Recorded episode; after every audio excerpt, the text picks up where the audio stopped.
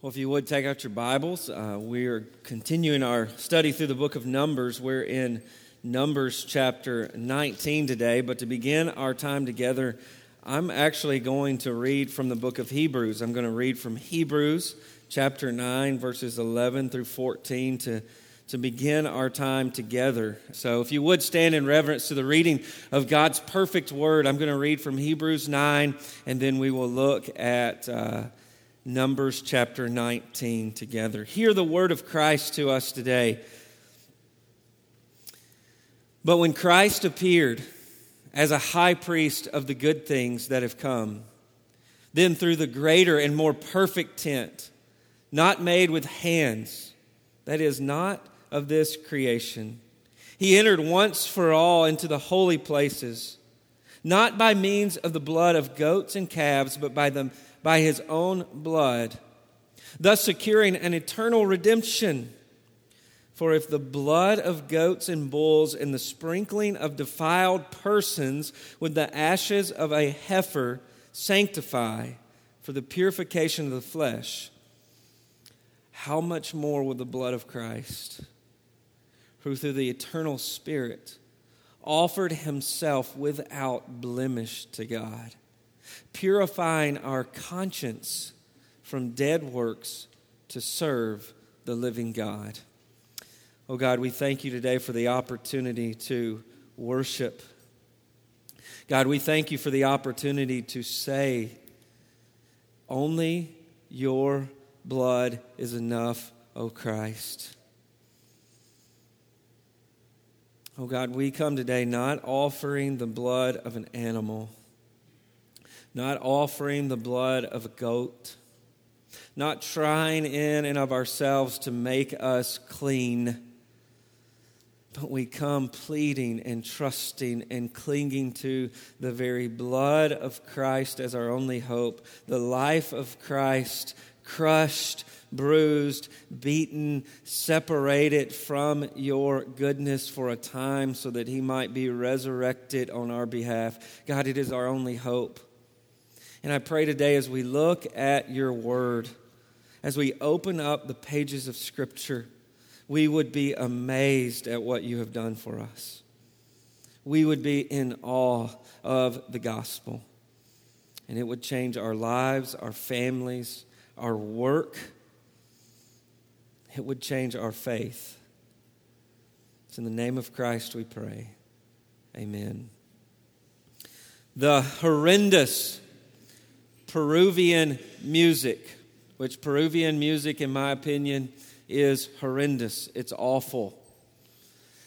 Drums, horns just sort of blaring out, out of time, out of sync, made the drunken Peruvians I was walking with less tolerable with each step.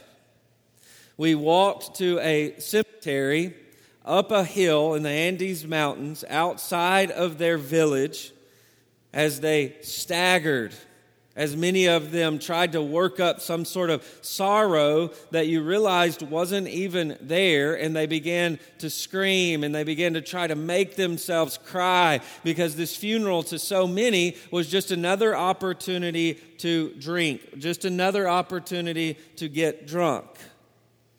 And as we walked and that music clanged and banged and sort of screeched out, I, I, noticed many as they, they staggered, just sort of trying, trying to figure out what was going on. Ahead of this ragtag parade was a group of men carrying a coffin, carrying a casket that was made out of material just a little bit better than cardboard. And they carried in this casket a man who just a few days earlier had fallen off the top of a mountain and crushed his skull. And what made things so awkward and even uh, hard to bear was the fact that on the top of this casket was a glass piece where you could see this man and his bandaged head. And it was an awkward scene. It was a weird scene as I walked and tried to make sense out of it. There's a time during this funeral where this casket was set before us, and every person from the village who knew the man walked by the casket, looked into this glass piece, offered some sort of blessing, and then walked out to take another drink. And as I stood there with this drunken herd of people, me and our missionary, Eric Turner, as he tried to interpret to me what all was going on, what all they were saying, I realized death, the reality of death was settling in. And they were trying their best to numb the experience. And then finally, they took this ragtag coffin, shoved it in a block of concrete, and began to brick up the outside as the man's daughter began to scream. He was a great father. He was a great father. And then many began to yell in response to her, He's still alive! He's still alive! As we stood there over a casket that declared he was not still alive. And then the priest of the village offered some sort of blessing, trying to make the people feel better. It was a hopeless, helpless situation. But it's one that happens in every culture. It's one that happens in every one of our lives. Through the drunkenness, through the music, through the blessings, through, through the drama, they were trying to make sense of death and they couldn't do it. Now, in our culture, it's a little more sanitized. We know that the, the funeral home industry is that it's an industry. And if you've ever had a loved one die and you've sat down with those folks, you realize that it is an industry. Caskets, coffins, plots, it's all very, very expensive. And at our funerals, there, the, the music is a little bit better. The, the, the music is a little bit more tolerable. But we stand around and we try to make sense of death. And we talk about the flowers. And we talk about the person. We say things like, well, he always had a smile on his face.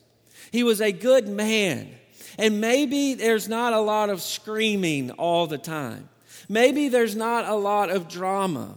But the reality is, we do the same thing, it just looks different. We try to suppress death. We try to push it away. We try to color it. We try to make it into something it's not because in those moments when we stare into a $10,000 casket or a $10 casket, we realize we are helpless. We're helpless. And there's no money, and there's no music, and there's no blessing from a man or from a people that can keep that happening to us or our loved ones. When we come to Numbers 19, this is exactly what God is proving to the people of Israel. He is basically saying to them, if you want to choose life without me, this is what you get death. And this choice began in Genesis 3 when Adam decided to believe the lie of the serpent and disbelieve God. He was in a place full of life, full of goodness. The presence of God was there with him, and he made a choice to walk from this place of life to a place of death. And it's a place every one of us live in in this moment, even in our hearts right now. If we had it our way, we would choose death over life.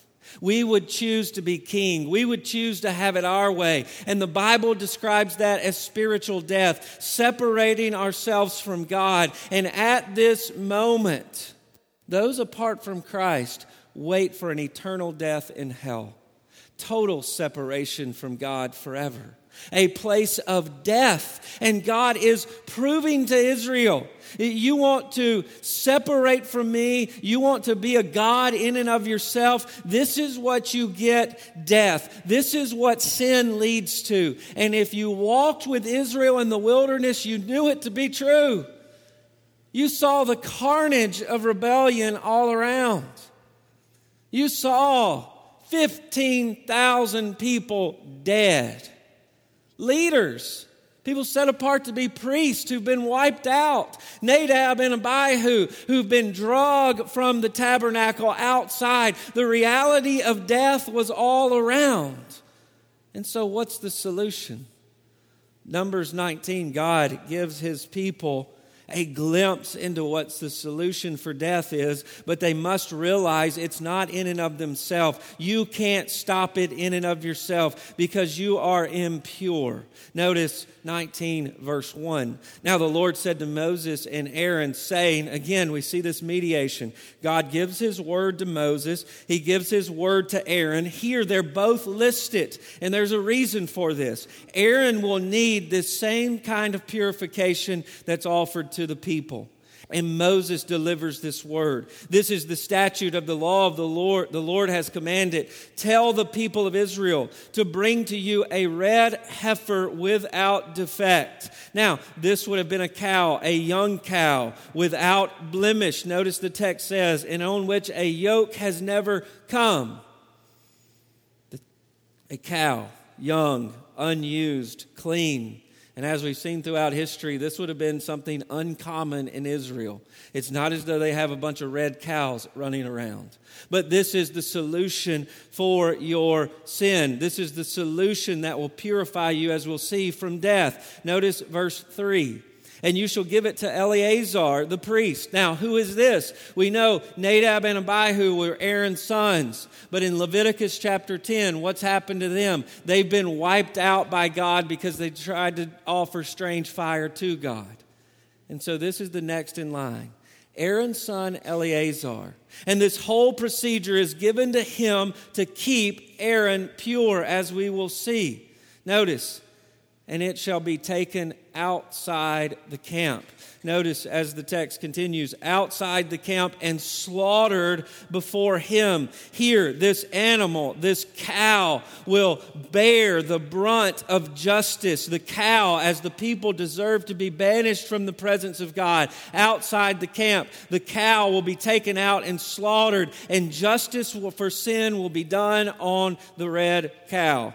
Notice the text continues, and Eleazar, the priest, shall take some of its blood with his finger and sprinkle some of the blood toward the front of the tent of meeting seven times. Here we see the issue of blood, which is symbolic of life, and it is sprinkled in front of the tent to remind the people you deserve to be banished from the presence of God, and the only way back in is if there is a life taken, if blood is shed. You deserve this. This is just justice for your sin. Notice he sprinkles it seven times. The, the seven uh, indicates perfection. This is the only way. This is the only thing that will be enough for you to be allowed into the tent of meeting to worship God.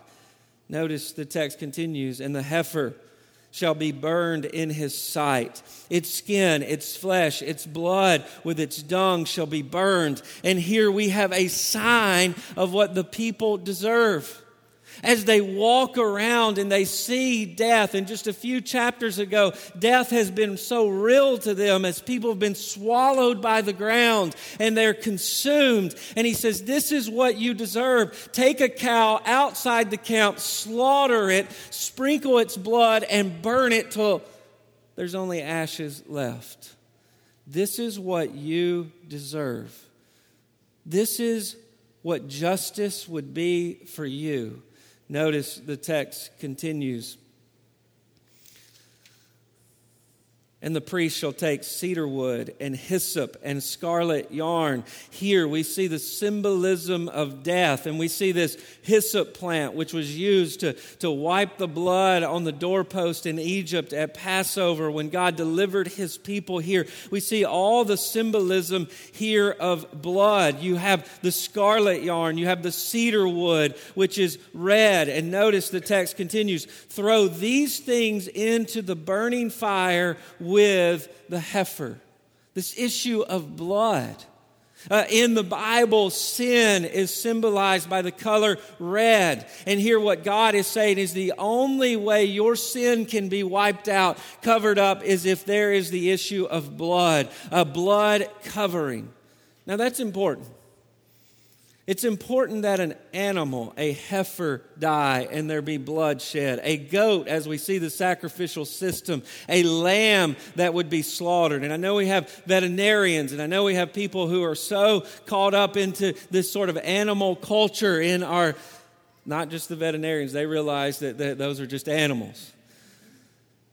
But we live in a culture where we talk about adoption and we talk about animals like they're our third, fourth kids. We have the picture on the back of our van. Now, most of you aren't walking out to your trees talking to them like you're their children. Some of you might. I have some neighbors that do that. But, but the, the important indication here is that this was a life taken. If God just said, chop that tree down and burn it, it wouldn't have meant anything to the people. But he's saying a life, blood has to be taken. And the only way you can enter my presence if it's another life, blood is shed. Life for life in my presence. Notice the text continues. Verse 7. Then the priest. Could someone turn that fan another way? Because I keep ending up in two, two or three chapters over.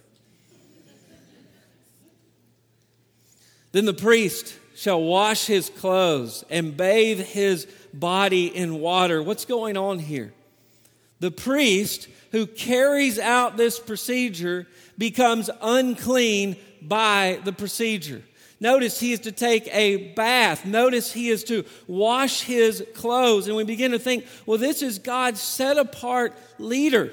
This is the one who oversees the sacrificial system, which makes the people clean. And yet he has be, become unclean. And notice, afterward, he may come into the camp.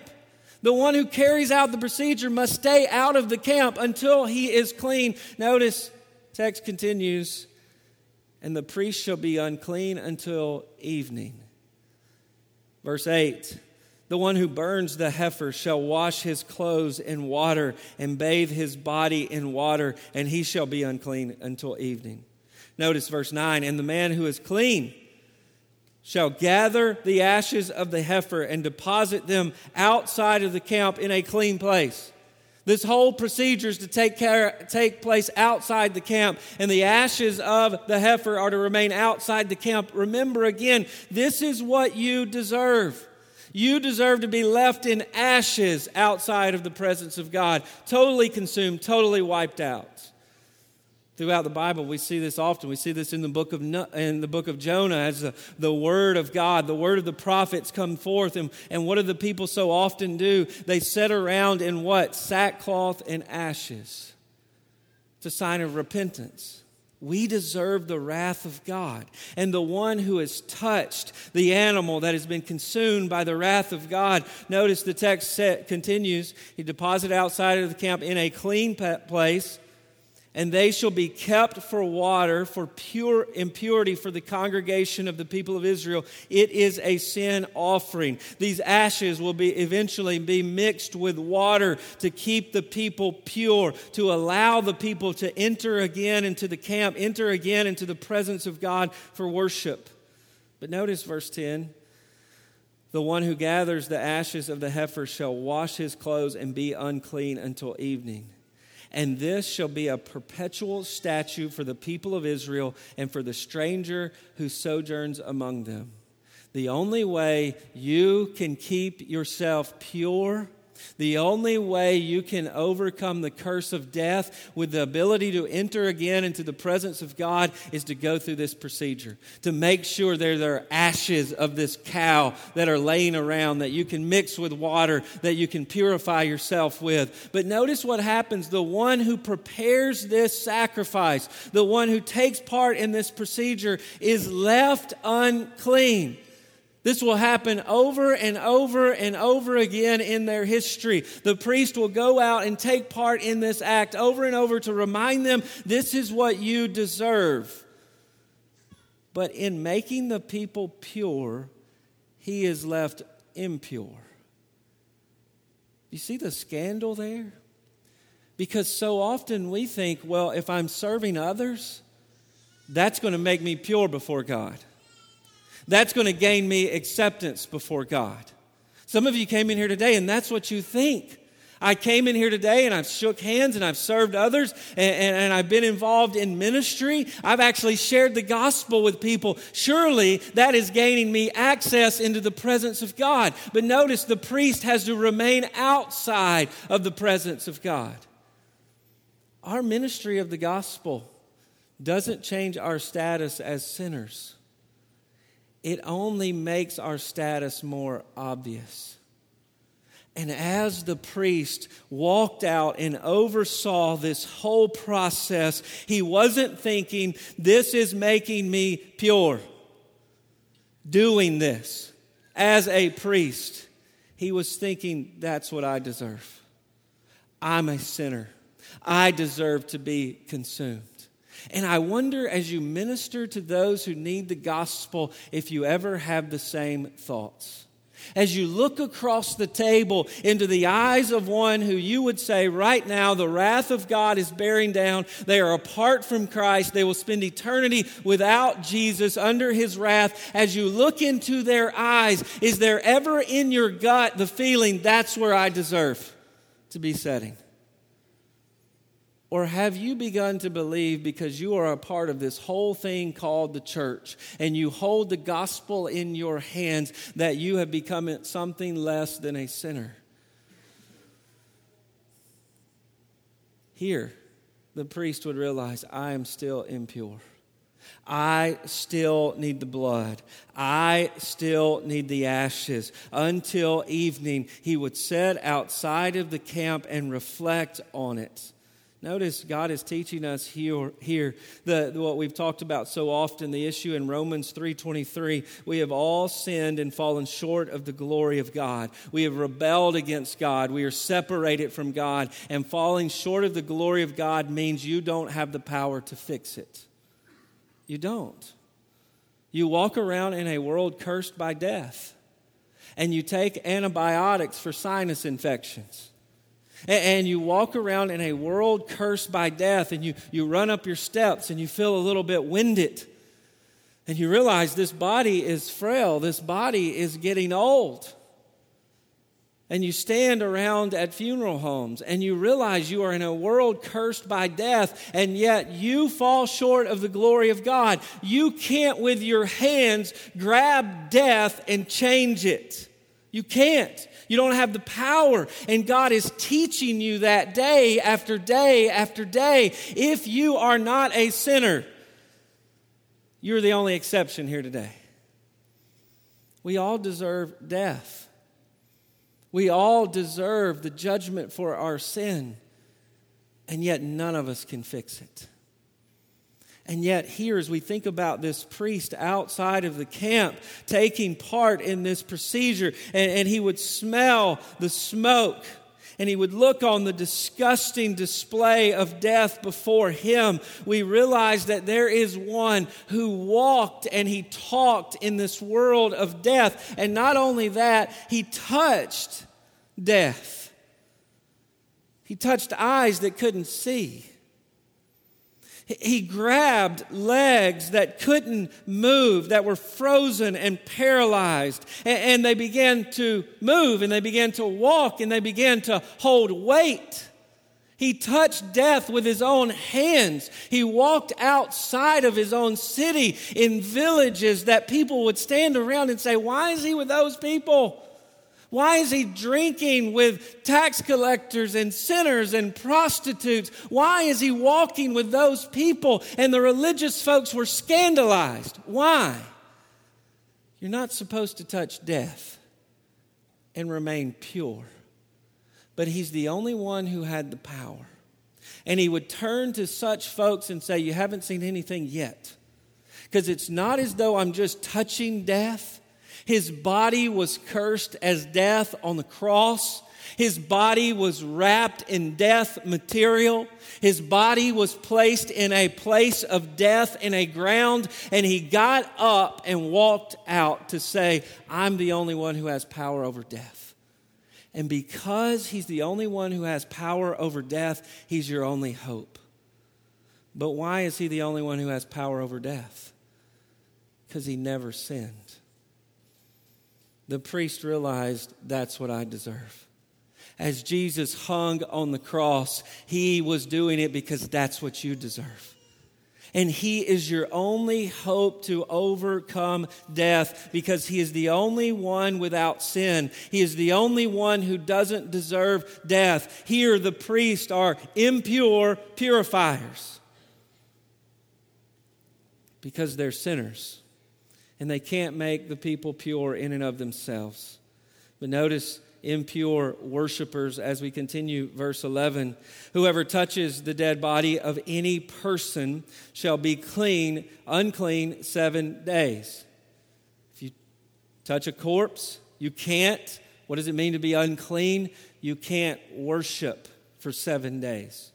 You can't come near to the presence and glory of God for 7 days you can't gather around your only hope and recognize the presence and promise of God with you for seven days. That would have been a big deal to them.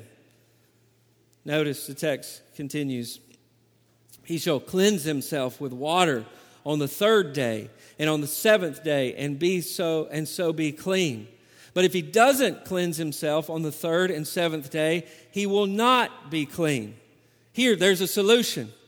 You want to worship God again? You want to gather with the people again? You cleanse yourself with the water uh, of the ashes here, as we'll see. This is the way you cleanse yourself. This is the way you have access to God by acknowledging another's been sacrificed, another been burned, consumed. That's the only way to be clean. But if you don't, if he does not cleanse himself on the third and seventh day, he will not be clean. Whoever touches a dead body, the body of anyone who has died and does not cleanse himself. Notice it gets intense here. Verse 13, he defiles the temple. If you just say, well, this, you know, I don't believe in magic potions and this little, you know, bottle of ashes and, and running water, that's not a big deal. I don't really have to go through that. You defile the temple you reject the solution that God has offered for your sin. And the word here is literally you bore a hole in it. You make unclean the place where the presence of God rests. Notice, defiles the tabernacle of the Lord. And that person, notice the result of this. He shall be cut off from Israel. And we're thinking, just, it's just a bottle of ashes. Well, what's the big deal? And now he is banned from the people of Israel because the water for impurity was not thrown on him. He shall be unclean. His uncleanness is still on him. He wants to emphasize it's not that he is defiling the temple because he's a sinner, because that's who they all were. That's who we are. He is defiling the temple because he's rejecting the solution for his sin. And this is why, in the context of the church, we have to take sin seriously. There must be accountability in my own life. Folks walking with me, we talked about yesterday at our men's breakfast, these fight clubs, men who are stepping in my life, in your life, who are making sure you are believing the gospel and applying the gospel, trying to lead your family. We have to have that. We can never live under the assumption that because we've said, said a prayer, because we walked the aisle and we've attended church a few times, that somehow now we are void of sin. And when we choose to repent, when we choose to constantly reject the solution for our sin, there's the issue of church discipline. Folks are cut off from the church, cut off from fellowship talked to someone a few weeks ago, and they said, "You Baptists, you you're starting to believe in church discipline again, and that's real scary." And I don't know if that's totally true. There are a few churches that talk about church discipline. But the issue is if you live in constant habitual sin and you don't give a rip about Christ, you don't give a rip about the church, then you are taken off the church rolls in an act of the church. And some of you go, "Whoa! I didn't know this is the songs here didn't you know the music here today. It seemed more relevant and more contemporary, and now they're going old school 1950s discipline? This sounds insane. But it's an issue of grace and mercy. It's not an issue of we're right, you're wrong. The issue is we're all wrong. And the issue is we all need the solution for our sins. And when you walk in a way that constantly rejects the solution for your sin, you need people in your life saying, Don't walk away from Jesus. Don't walk away from the gospel. That's the last thing we want to see happen in your life. You need the local church in your life constantly doing that, constantly reminding you of Jesus and the solution for your sin. See, they weren't cut off because they were unclean, they were cut off because they rejected the solution to become clean in the presence of God. We must take sin seriously also because we can't talk about turning from sin when we act like we don't care about sin. That makes the gospel unintelligent to the world around us. If we can live however we want to as a church and misrepresent the gospel, then what makes us different and what makes the gospel true? Notice the text continues. He shall cleanse himself with the water. Whoever touches the dead body, sorry, my page didn't flip that time. That was just me.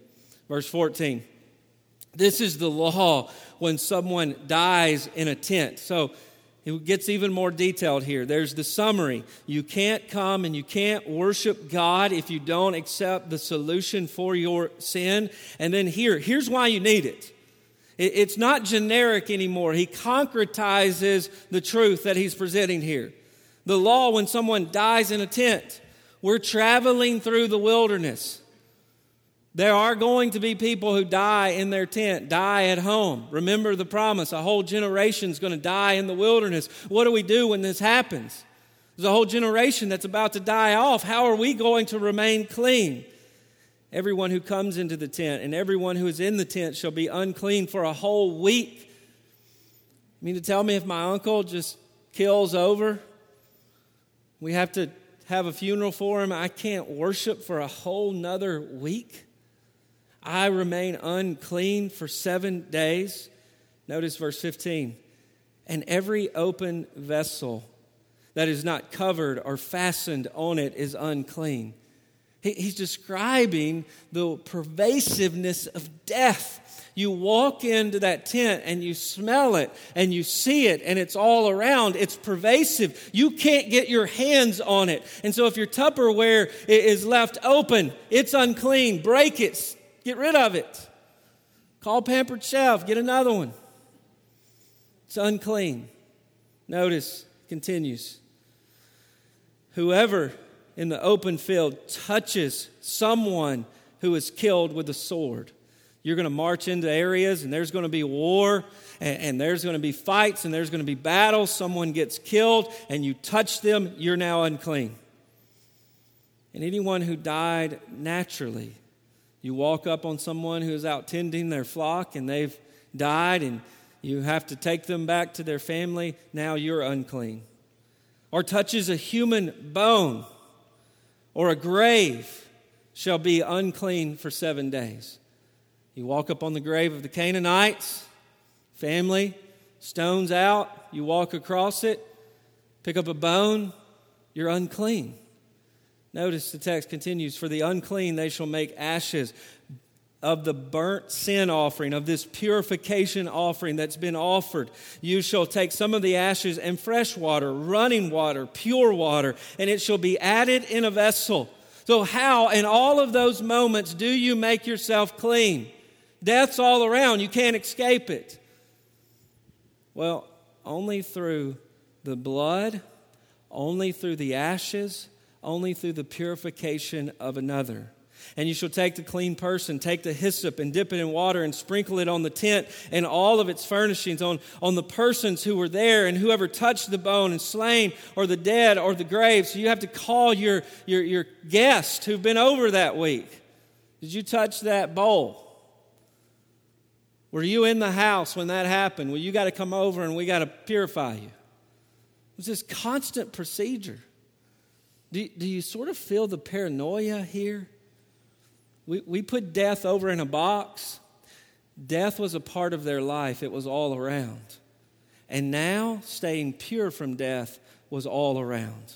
It was a part of their life. Notice, and the clean person shall sprinkle it on the unclean on the third day and the seventh day, same procedure. And on the seventh day he shall cleanse himself, and he shall wash his clothes and bathe himself in water, and at the evening he shall be clean. Some of you are like, this is just too much. This is insane. I'm glad this is in the Old Testament. But imagine again, a whole generation is promised to die in the wilderness. This is something they could not escape.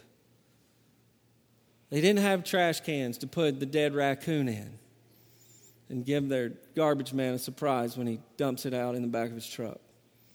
Someone here may or may have not done that. They didn't they saw these things and it freaked them out. We're unclean. We can't worship for 7 days. And you, can you imagine in their lives how often that happened? Can you imagine the paranoia that went with them? But here again, he has given a solution. Everywhere you go, you will have a solution to become clean through the blood and ashes of another to be applied to your life. He's teaching them something here. Death isn't something you just come in contact with in the temple. And the solution for death is not just something you need on a Saturday morning in worship at the tabernacle, or for us on a Sunday morning at church. The gospel is something you need every second, every minute, every hour, every day, every week, every month of your life. And if you are like me and you wake up and you realize the effects of death are all around, you see a world and you see the hopelessness and you see winter coming and you are reminded again that we live in a world separated from God, but you look into the mirror every night and you stare one who is separating himself from God. And what is your only hope? I got to call the pastor. I got to walk the aisle again. I Got to rededicate my life again. No. In that moment, you look into the eyes of someone who needs the gospel right there. And the glorious thing about the gospel is that it applies to every situation. So, as you walk in a world that is cursed and haunted by death, you walk, and as Paul describes, in these tents that are failing, that are withering, that are dying, in these tents, you have the glory of God. You have the solution for everything. So you walk into the hospital and you see the cords and you hear the heart monitor and you walk in and you stare death in the face and you weep and like Jesus, who stood outside the tomb of Lazarus, he stomped his feet in anger at death. And you feel all of that, but you know in your gut the redemption that God has promised forever has already begun in your heart because you have Jesus. Isn't that amazing? You have something they never had. You have the gospel. Notice the text continues If the man who is unclean does not cleanse himself, that person again shall be cut off from the midst of the assembly, since he has defiled, bore holes in the sanctuary. Because the water of impurity was not thrown on him, he is unclean and it shall be a statute forever with them. The one who sprinkles the water for impurity shall wash his clothes, and the one who touches the water for impurity shall be unclean the evening. And whatever the unclean person touches shall be unclean, and anyone who touches it shall be unclean until evening. Do you see the repetition? What's God doing? You live in a world that death's all around.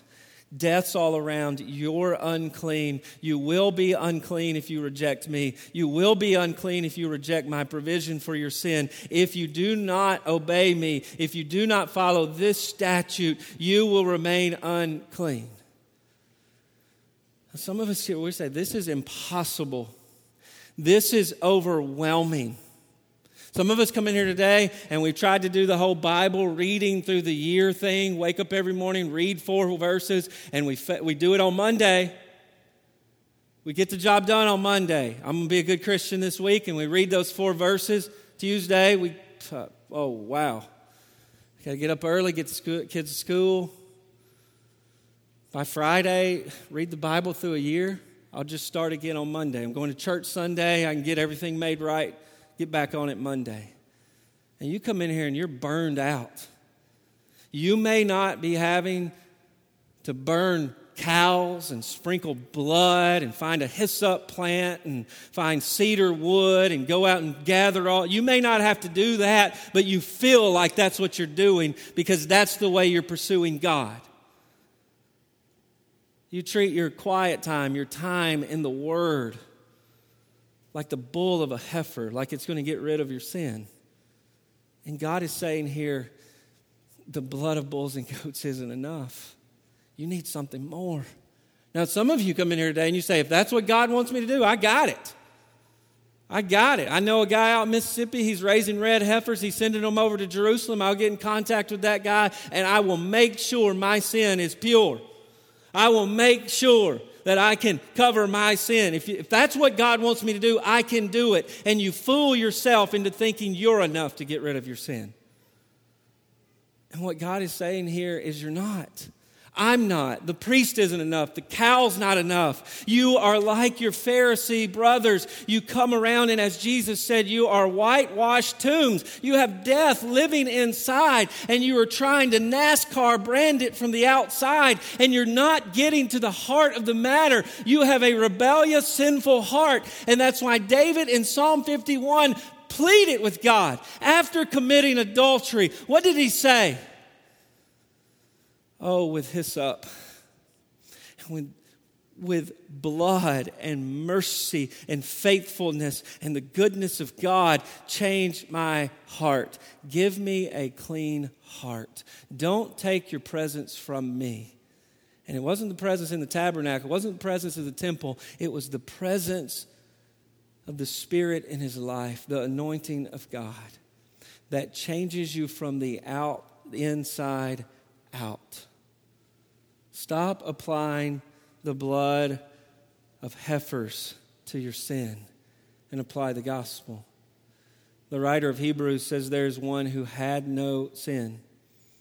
He tells us look at the priest in the Old Testament. They had to deal with their own sin. That's why they had to offer sacrifices for themselves. Jesus was without sin. And the sacrifice that he offered was himself for you. And like the Word of God in Hebrews chapter 4 that pierces beyond joint and marrow to the deepest part of who you are, here the writer of Hebrews says, It is the blood of Christ that purifies your conscience. It goes where nothing else can go. Some of you feel that weight today. You come in here and you say, I want to change, I want to change, I want to stay, I want to stop looking at that, I want to stop being impatient, I want to be kind, I want to be merciful, I want to change. And you're trying all of these self-help strategies. If I could go get another book, if I if I could meet with the pastor, if I could if I could just get seven tips to change my heart, I would do it. You can't. Except for believing and trusting in Jesus. And you're deepest part of your heart, your conscience, guilt ridden, is transformed. And when the penalty of your sin is paid for, you can be one that goes to funerals. In the Andes Mountains of Peru, the jungles of Africa, or Richmond, Kentucky, and you can stare death in the face and say, Because of Jesus, I have a promise living inside of me. And by his own words, those who follow him will never see or taste death. Why? Because your sins in Christ have been forgiven. But today you must see a funeral.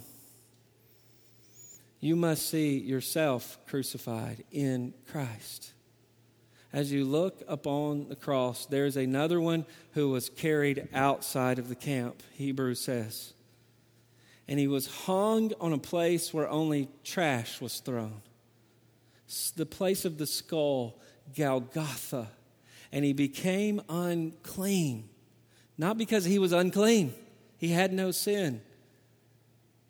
And he was separated from God. And he screamed, Why are you forsaking me? And the answer is if you would see yourself crucified in Christ today, so you would never have to be forsaken. Death is a horrible thing to look at. But through the hope of the gospel, we have a king who has crushed its head. Let's pray. Oh God, we thank you for your word. And God, I pray today that it would transform our lives. God, so often we come to worship and things that are preferences and personal are used in our own hearts to push you away the truth of the gospel. God, I pray that wouldn't happen in this room today. God, I pray that if anything has been communicated, it is that only the blood of Christ is enough. And God, I pray there would be people all over this room in these moments who trust the blood of Christ, who give up on their own sin, their own righteousness, and they run to Christ today. God, I pray there would be people in here who believe the gospel for the first time. God, I pray that families change, lives change, careers change, and are transformed and made new by the gospel today. God, you have given us the promise that we will be raised from the dead because Jesus has died for our sins. What do we have to lose by following him? the real question is what do we have to gain by not following him? And the answer is nothing. And I pray today that there would be people here who believe the gospel, trust Christ, follow him, because your word has gone forth and your spirit is moving. It's in the name of Christ we pray. Amen.